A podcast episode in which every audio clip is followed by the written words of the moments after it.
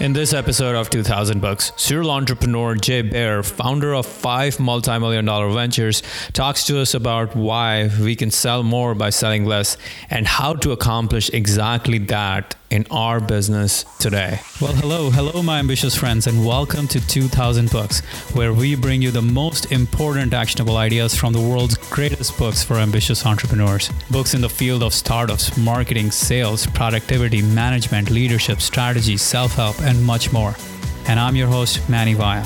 Jay Baer is a serial entrepreneur having started five multi million dollar ventures. He is also a venture capitalist, technical advisor, and founder of Convince and Convert, a strategy consulting firm that helps companies gain and keep customers. Today, we're talking about his bestseller, Youtility Why Smart Marketing is About Help, Not Hype. Jay, I'm really excited to have you on the show today. Welcome. Oh, thanks very much, Mani. I'm delighted to be here. What a cool program. Uh, I have not read 2,000 books in the quick amount of time that you have, but I'm looking at my library right now, and I have an awful lot of books, uh, especially books about marketing, which is convenient because that's what we're going to talk about today. Awesome, awesome. And uh, your book is one of the essentials for marketing today. So that's why we want to dig into it and learn about the book. So, um, so yeah, definitely. And let's let's get into it. Why should an ambitious entrepreneur read this book? Well, I think it's it's it turns out um, that that how we do marketing has really changed. It, it's changed a tremendous amount just in the last few years. Today, customers are in control of the messages they receive from businesses. They can ignore messages like never before. They can send you to the spam box. They can delete your message. They can use ad blockers. They can use DVRs and skip the commercials, et cetera, et cetera, et cetera. And so it's gotten much, much more difficult to reach customers using the playbooks that have been in practice in marketing for a really, really, really long time. Uh, it's much, much harder to break through and connect with prospective customers. And so utility gives you a new way. It says instead of trying to focus on top of mind awareness, which is something that we've talked about in business for generations, mm-hmm. instead of focusing on top of mind awareness, what if we instead try to achieve something that's closer to friend of mine awareness? How could you provide something of, of material interest to prospective customers that would allow you to develop a relationship with those customers that's something closer to the relationship that you have with your actual friends? So, utility is a recipe uh, for helping businesses connect with customers who, frankly, don't want to listen to advertising and marketing anymore. Great, great. So it's a, as you said, it's a recipe for connecting with customers rather than shouting from the top of the rooftops anymore. And yeah, it doesn't work anymore. I mean, everybody knows that. Like, if you ask any business person and any customer to say, "Hey, does the shouting louder process work anymore?" Nobody thinks it works, and so this is uh, an option. It's an antidote. It's it's a way to succeed using a totally different approach. Mm-hmm, mm-hmm. So, what led you to writing this book? What's your business story that led you to writing Youtility? So, I have uh, been an entrepreneur for a really long time. Um, I have started uh, five uh, multi-million dollar companies from scratch, most of them in the online space. I started in online marketing in 1993, which is wow. about as really as you could have been in online marketing. That's right. That's so so long ago. Like pre browser. Yeah. Pre browser, pre browser, pre Yahoo, pre Google by far, pre anything, actually. Uh, and I have seen, I have lived this whole transition from the old way of doing marketing, where, look, if you were a local business uh, and you wanted to reach your customers, you buy one ad on the radio or one ad in the local newspaper or one direct mail piece and your work is done. Mm-hmm. I mean, that was it. It wasn't that hard.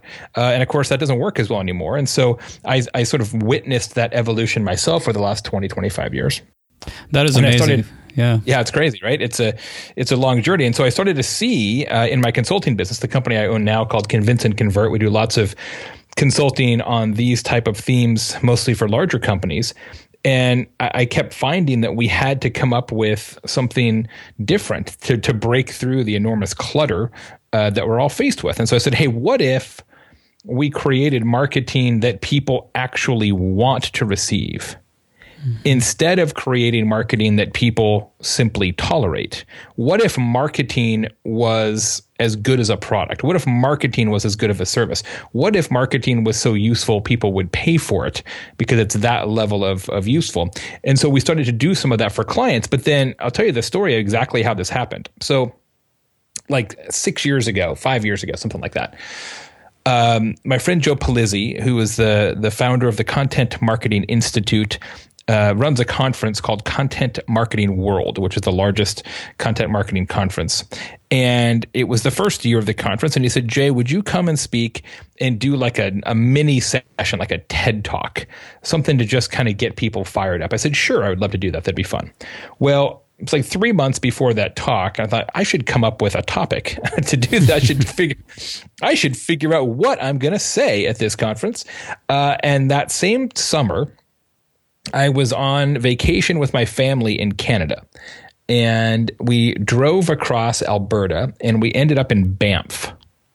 And Banff, for those uh, who haven't been there, is a lovely, lovely tourist destination. Mountains and lakes and bald eagles and pine trees. It's really quite spectacular. Lots of tourists. Mm-hmm. And because there are so many tourists, there's lots of bars and restaurants. Because there's so many bars and restaurants and tourists, there's lots and lots of taxi drivers in Banff.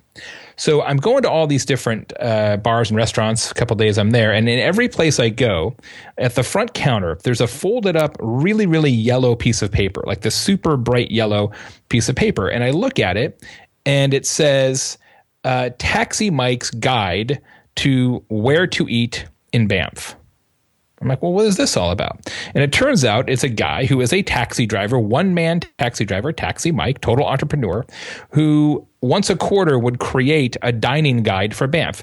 Best place for cheap drinks, best place for outdoor patio, best place that's got macaroni and cheese for the kids. He's like a one man trip advisor. And he put a little map of downtown on the cover and just handed it out to all the bars and restaurants.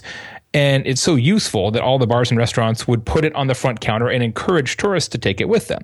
Well, at the end of the night, when you're like, I got to figure out how to get back to my hotel, you don't need to ask the bartender to call you a taxi because in your pocket is this very yellow, crumpled up piece of paper, yellow, you know, map on the front you've been looking at all night. And right on the cover, it says Taxi Mike and his phone number. Hmm. And I thought, that's the craziest thing I've ever seen. Here's a guy who drives a taxi who is creating content, who is creating a piece of marketing that essentially has nothing to do with driving a taxi, but yet has everything to do with driving a taxi. He's just taking the long game. He's giving me something of value so that I will reward him eventually.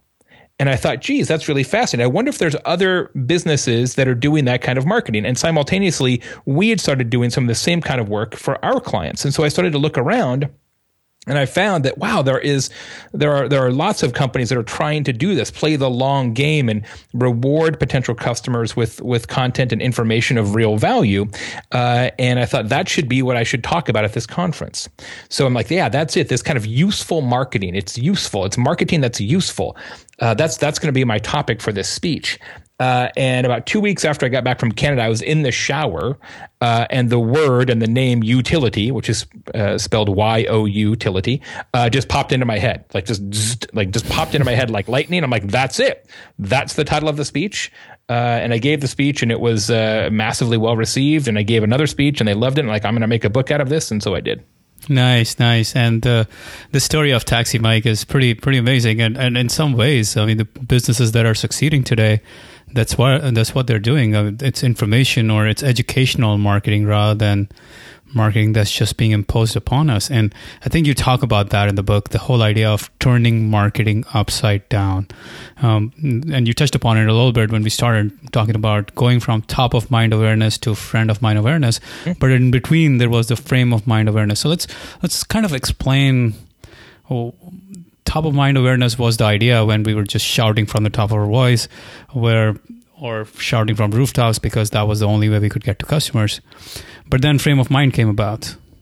Yeah, and frame of mind awareness is is what happened uh, sort of in the interim, as you mentioned, and that's the idea that when you're ready, um, you can be found. So frame of mind awareness is very tied to uh, search engine marketing and, and other uh, yellow pages advertising, things that that fulfill demand. So I have cold feet. Therefore, I am going to go to Google and I'm going to type cold feet or socks into Google, and then I'm going to find your business, your sock emporium, uh, and I, you are using frame of mind awareness to sell me because I'm in the frame of mind that I need your product, and I'm in the frame of mind that I'm ready to buy, uh, and it's very effective. And, and, I used to be in the search marketing business at one point.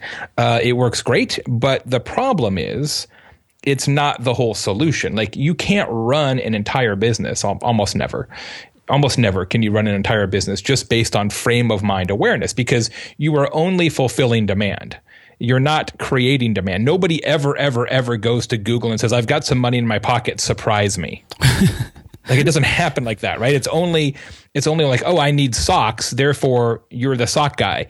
Um, and and you, that's just not enough of demand creation, and that's why utility uh, plus frame of mind awareness plus a little bit of top of mind awareness. You still have to have some broad awareness. It all works together right? It, it's it's all a system where you, you put a little of this a little of that and a little of this and it's actually successful.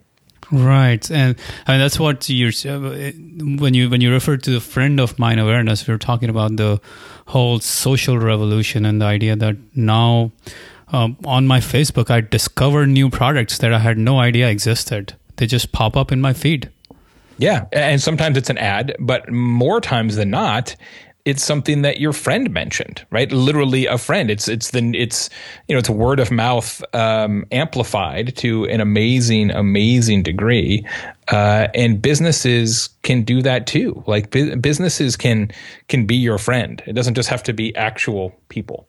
Mm-hmm, mm-hmm. I mean, yeah, for example, I'm holding in my hand. I'm literally holding in my hand because I just got back from Chicago and picked this up. It's almost like Taxi Mike 2.0.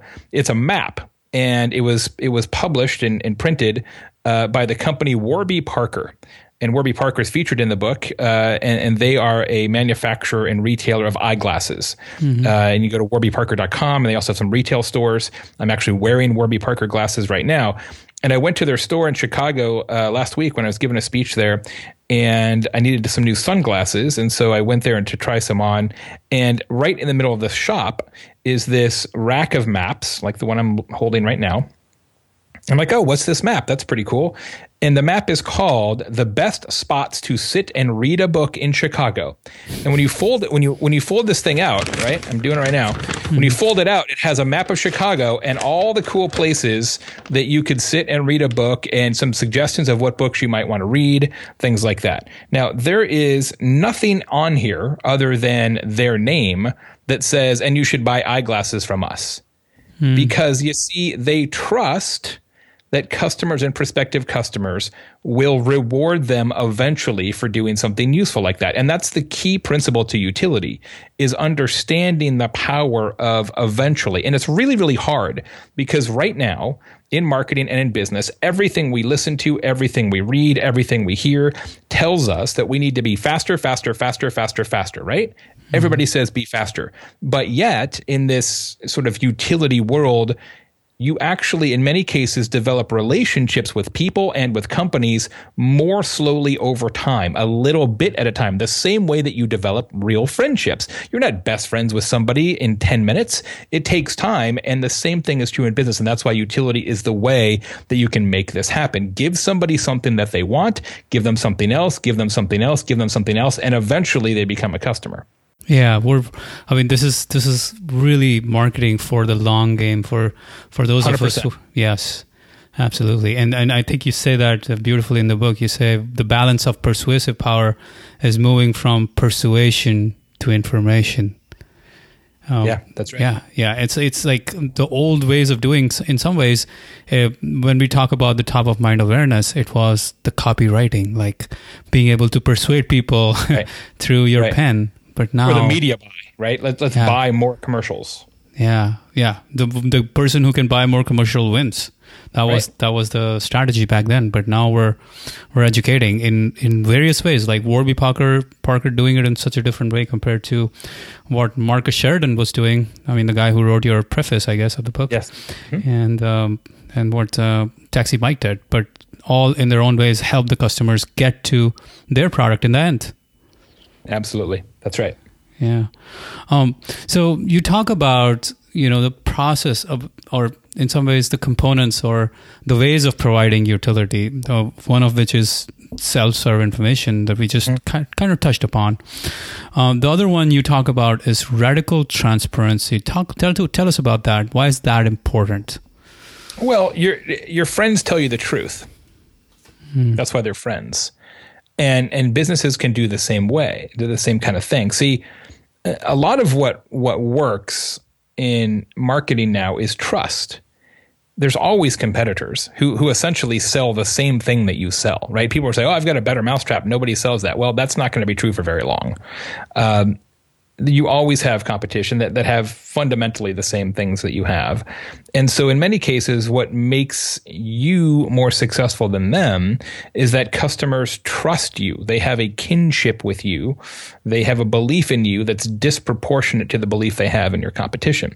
And the best way to develop that kind of trust, that kind of relationship, is to be disproportionately open and honest. It kind of shocks people uh, into wanting to do business with you. We've all heard uh, the saying that we want to do business with people that we know and people that we like and people that we trust. Mm-hmm. Well, the same thing applies to businesses. And so, if you can find a way to be more open and honest than customers expect you to be, it builds trust and, and you can use utility to do that. So, one of my favorite examples from the book that I still talk about all the time uh, is McDonald's. So McDonald's has this program that started in Canada and then it went to Australia and then it launched in the U.S. Um, late 2014, I believe. Um, and it's called Our Food, Your Questions. And the way it works is there's a special website, Our Food, Your Questions, and you can go on there and you can ask any question you want of McDonald's uh, about their food. You can ask them any question, and and tens of thousands of people have asked questions and millions of people have read the questions, and McDonald's answers them all. And the questions aren't fake, right? They're not, you know, the questions aren't written by the marketing department. They're real questions from people, and most of them uh, are are a little bit like you're like, oh, that's kind of touchy, you know. They say, well, do you use pink slime in your burgers? And uh, how come the food that I see on the commercial looks one way, and then when I get the food through drive-through, it looks totally different? and so the kind of things like look when i was when i was first in business uh, i worked for a big company at one point and i remember what you do when you get questions like that. The first thing you do when you get a question like that is you delete it. That's what we used to do. We just delete it. Be like, ah, I don't know. The internet ate it. I don't know what happened, man. Sorry. Uh, that's what we would do, right? But you don't do that anymore because what that is, when somebody asks you a difficult question, it's an opportunity to use information and utility to build trust that wins customers' hearts and minds.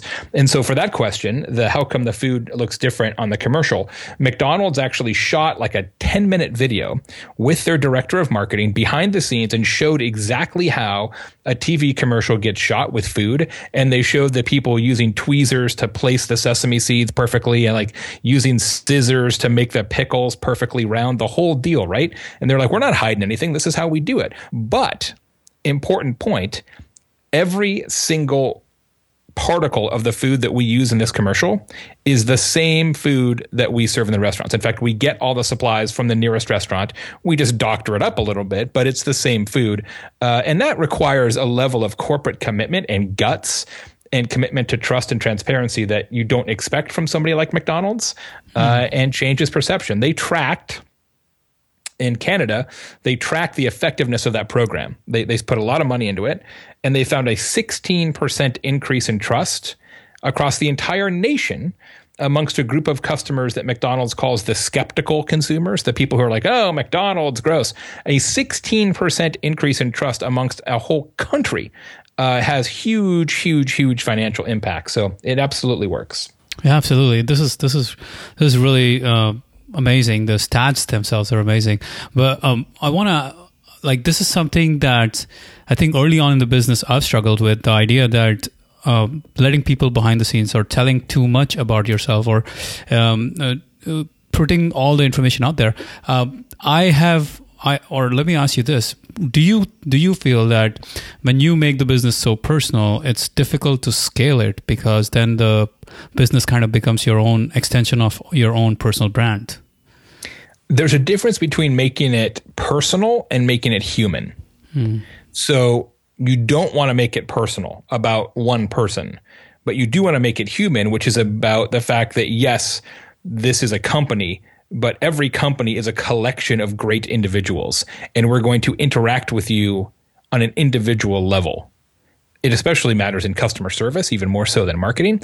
Uh, but I, I, I, certainly understand your question. In fact, I've uh, struggled with that myself so I'm the most well-known person in my company, uh, but there's a number of people that work with me who are very, very great, uh, bright and uh, have also written books and give speeches and are terrific consultants.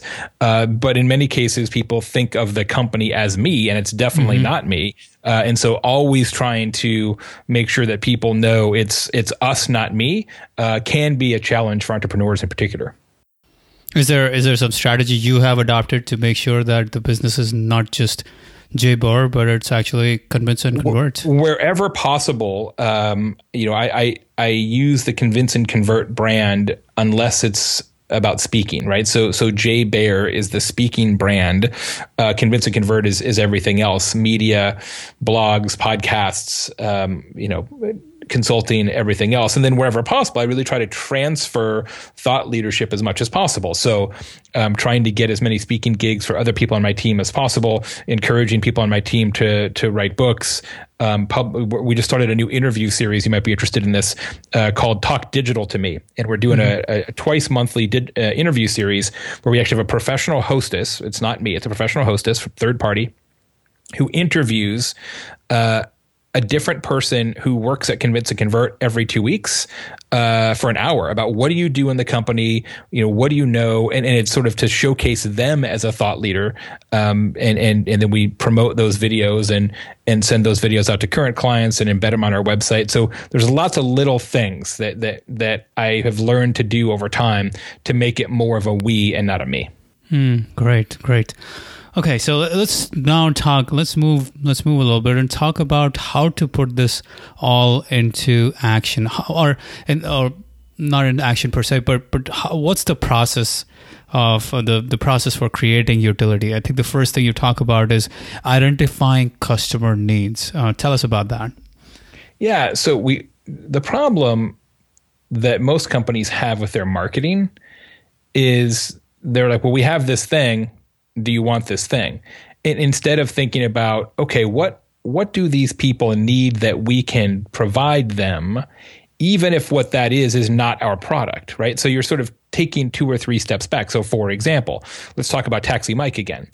Um, people in Banff need to know where to eat because there's lots of restaurants and they need to know where to drink.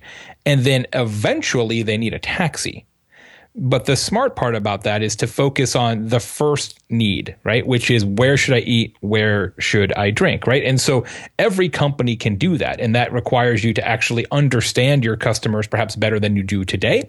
Uh, it can be accomplished through surveys. It's better accomplished through actual conversations with customers and say, okay, what, what is it that you need? Like what, what is your life like?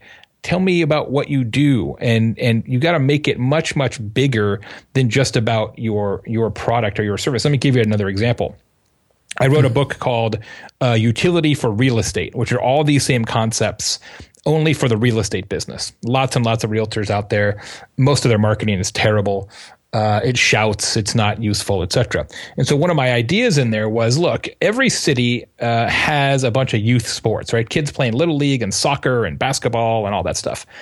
Well, there's never any like roundup of the scores or the standings or what happened uh, because the newspaper, local newspapers, aren't covering that anymore because they don't have any reporters, right? They're they're all going out of business. They don't have anybody to go cover little league. And so I thought, if you want to go be the best realtor in your town, cut a deal with each of the little leagues and have the commissioner of the little league every Sunday night email you the scores of all the games. And then mm. you create an email Monday morning that is here's the little league and soccer and basketball wrap up from the weekend. Uh, and you put the scores and the highlights and some little you know words in there, and then you send that out to all of your customers that you already have in the town, who will then forward it to all their friends, who will then subscribe, and all of a sudden you will have an email list of two thousand parents in your town who you know have kids who are eventually going to need to buy a house. That's how you focus on customer needs and eventually sell them a house. So in this case, in the case of this uh, realtor who goes about getting this information, or the way you're proposing, uh, what have they done to identify the customer needs? Like, how did they go about that process? Yeah, so so it's it's a process of talking to existing customers, and and and just understanding what their pain is even if that pain has nothing to do with your business, right? So it's, hey, I was having lunch with a customer who were talking about uh, their kid's baseball game. And I said, oh, what, what place are they in in the standings? Like, I don't really know because the standings aren't updated anywhere. Mm. Oh, bing. That's a pain point. You write that down, right? And if you listen aggressively, you'll start to see patterns like that emerge. And then you solve some of those problems, and all of a sudden you get yourself an amazing utility. Right. I mean, again, we're talking about the long game here, so um, of course it's not, it's not going to translate to a sale today. But as you you know, you no, if you want to sell something tomorrow, if you want to sell something tomorrow, this is the wrong book to read. Yep, but if you absolutely. want to actually build a company, this is the book to read. Yeah, yeah, yeah. Uh, and I think that's what I want to emphasize, emphasize throughout this interview the fact that uh, this is, uh, in some ways, not a short term uh, way to build. I mean, this is not a, a book for a short-term play. So um, let's let's talk about the next um, idea, which is or the next process, next step in the process, which is mapping the customer needs to the marketing you provide. I think that's already, yeah. Well, what I really what I really talked about there is is format, right? So there's lots of different ways to provide a utility. And so you have to kind of understand not just what customers need, but how your customers prefer to get information ideally.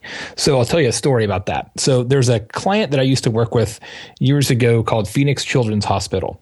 And Phoenix Children's Hospital created an amazing utility called the Car Seat Helper app. It's a mobile application that tells you what kind of car seat to buy. Because if you've ever bought a car seat anytime in the last 10 years, it's really really confusing because if you go into like the store uh, a big baby store or even a walmart or target or whatever you know there, there might be 15 or 20 different car seat models on display.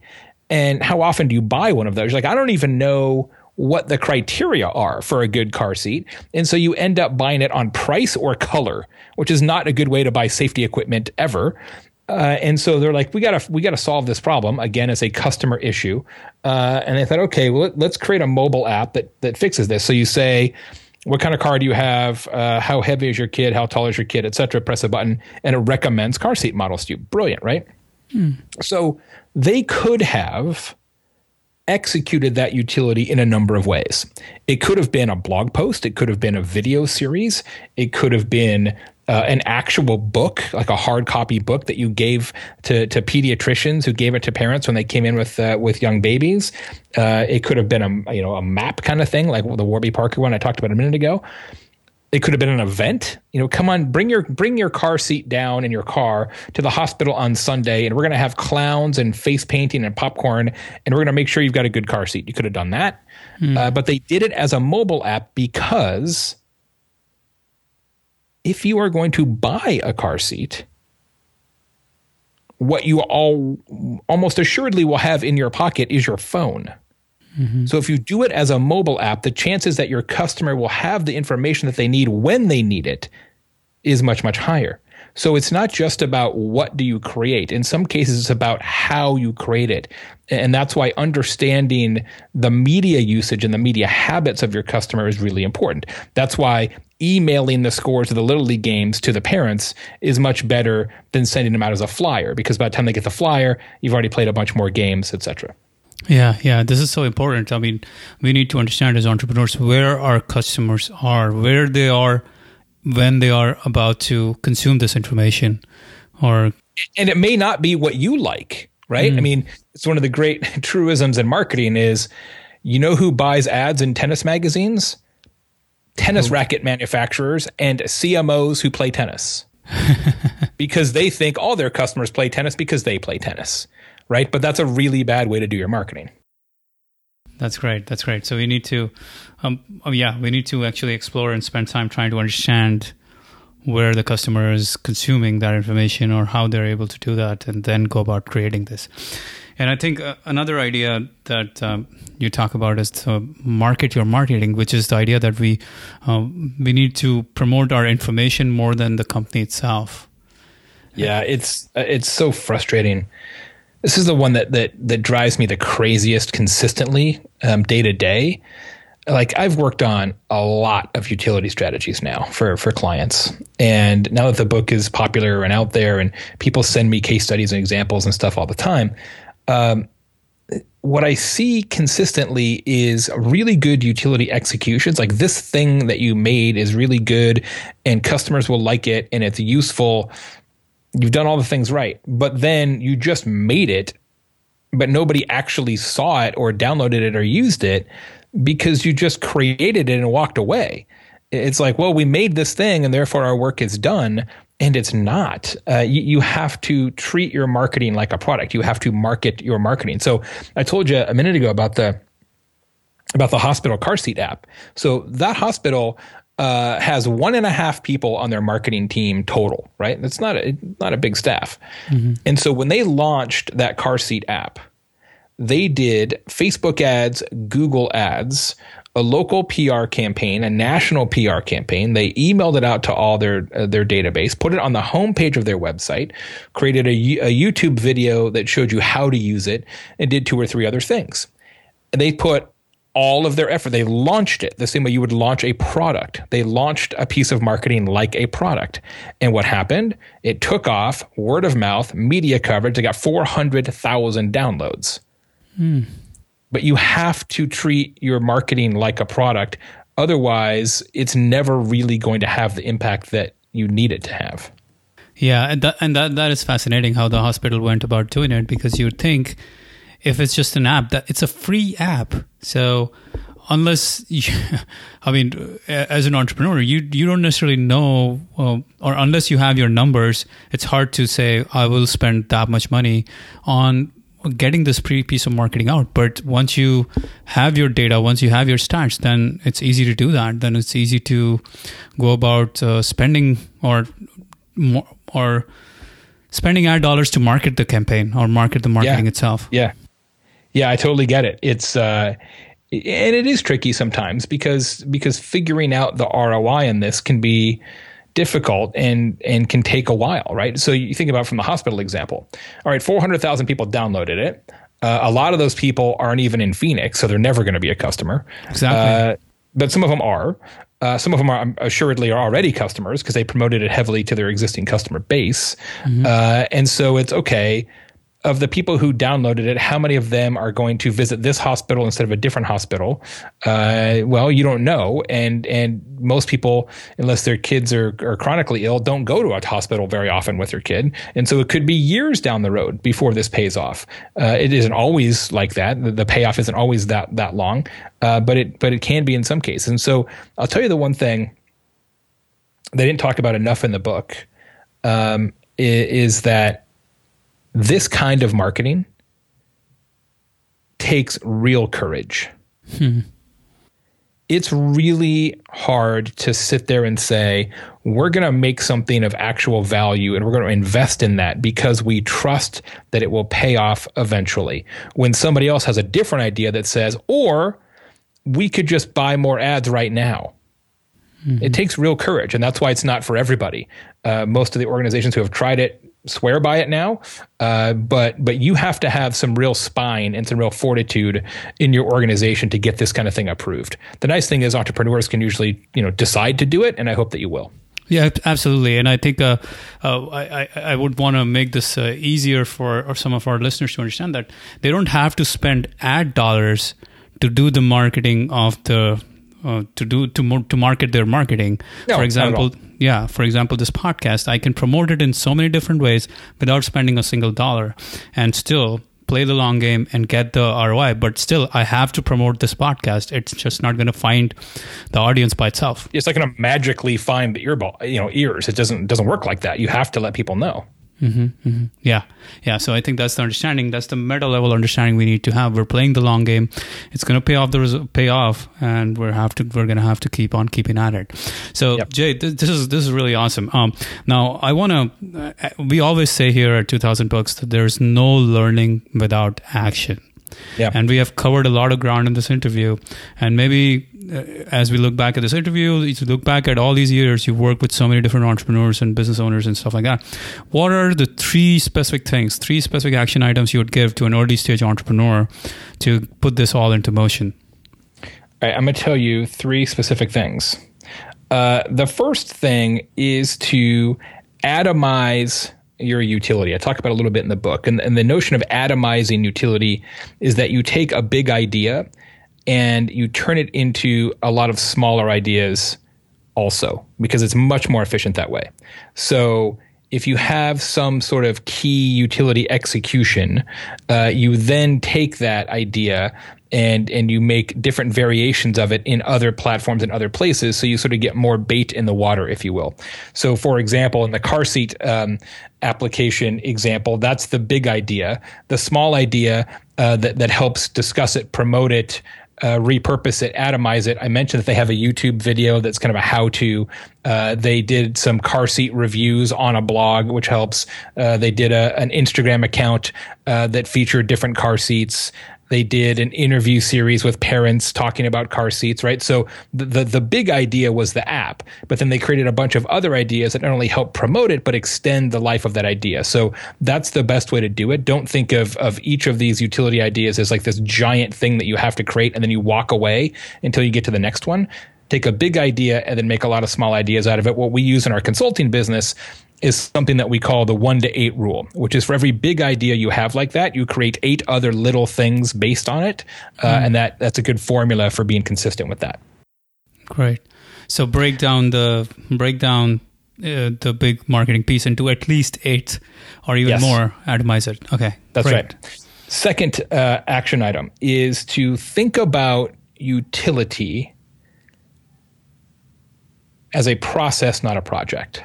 Mm the problem that I have uh, is that when I talk about this and people read the book or email me, etc., um, they say this is great, Jay. I'm super interested in this. We're gonna we're gonna get everybody together, and we're gonna get in a room and we're gonna brainstorm some ideas and some things that we can create that our customers will find useful. We're gonna have a utility meeting, uh, and we're gonna come up with some cool stuff, and that's fine. Uh, I'm glad that people are enthusiastic. Uh, but what are the chances that the best possible utility idea for your company is going to magically occur during that scheduled meeting? No way.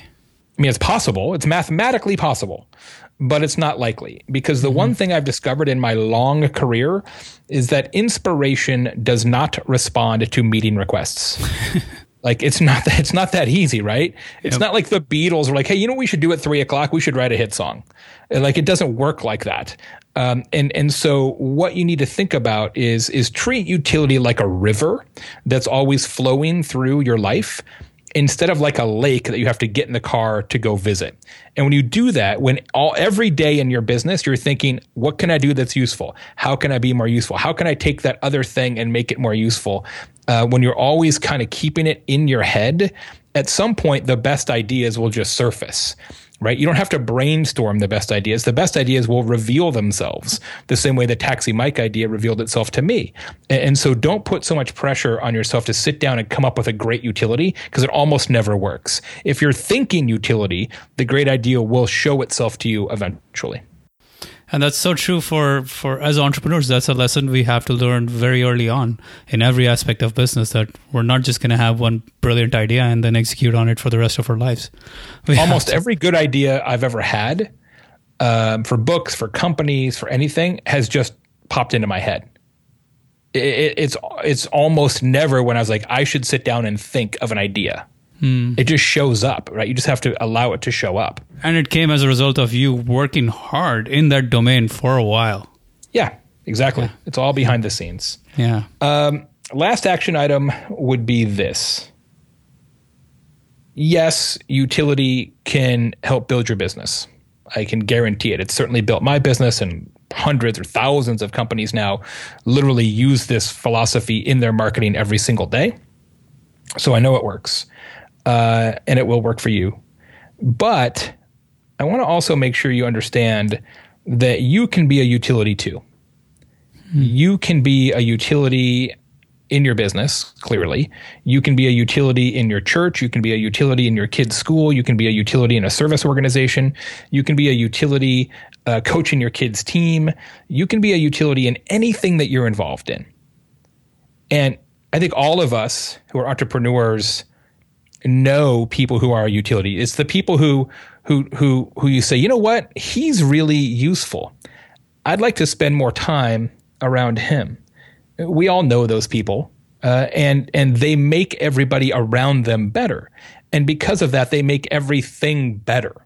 The church is better because that person's involved. The little league team is better because that person's involved. We all know people like that, and I'm guarantee you uh, that many of the people who listen to this show are already those utility personalities.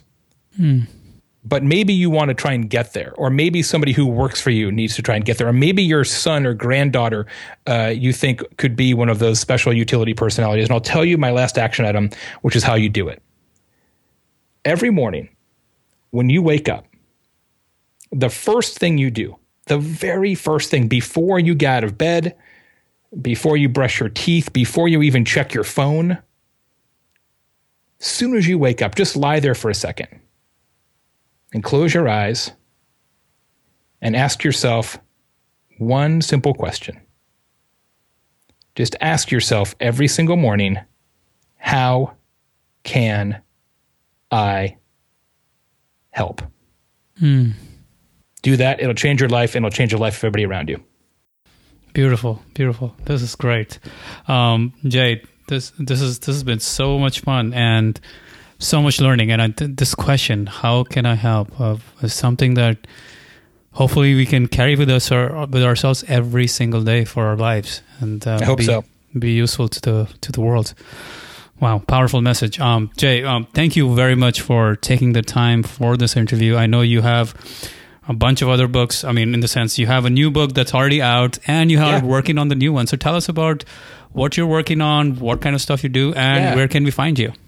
You bet. Thanks so much. Uh, convinceandconvert.com is my main site. Uh, we've got a uh, fantastic digital magazine with uh, six articles a week on content marketing, social media marketing, digital marketing. We also publish six podcasts each week of our own. Uh, we have a show called Social Pros, a show called Content Pros, Influencer Pros for influencer marketing folks, all kinds of podcasts as well. Um, so convinceandconvert.com is a great place to catch up on all that stuff. My most recent book is called Hug Your Haters, How to Embrace Complaints and Keep Your Customers. And it's essentially the utility philosophy applied to customer service. So whereas utility helps you keep customers, I'm sorry, uh, utility helps you get customers, Hug Your Haters helps you keep the customers you've already earned. Uh, super popular, is doing great. Um, and it's fun to talk about customer service and that side of business. Uh, and I'm starting a new one uh, that'll be published next year uh, that's all about customer service heroes. So really interviewing the greatest customer service practitioners in the world and then figuring out what makes them tick. What what is it about them inside that makes them so good at helping others? Wow, awesome. Well, thank you very much, Jay, for uh, have for giving your valuable time to our audience today. I really enjoyed it. Super great interview, and I love the show. So, my ambitious friends, have you heard of our 90 day mental toughness course? Here's the thing every great thinker, entrepreneur, philosopher, researcher, athlete has come to the same conclusion that mental toughness, that persistence, grit, it's the single biggest indicator and predictor of success in every walk of life. And that is why we have created the 2x mental toughness video course. In this course, we summarize 40 of the greatest books on the topic of building mental toughness. You get daily videos and action items on the most important ideas from these books for 90 days every single day. And by the time you're done, you will have a complete tool set of over 90 great ideas to handle life's toughest challenges and keep on going. You will have access to over 10 plus hours of video content in this course. Also, you get access to the clickable mind maps of each of these books so that you can quickly zoom in and zoom out of any idea you really are thinking about or want to dig into. The course goes live on August 15, but you can sign up right now as an early adopter and get a huge discount. The course will be on sale for $99 on August 15, but right now, as an early adopter, you can get it for only $49. You can check out the course at 2000books.com slash tough. That's T-O-U-G-H tough. Well, until next time, my friends, go out and live a courageous life.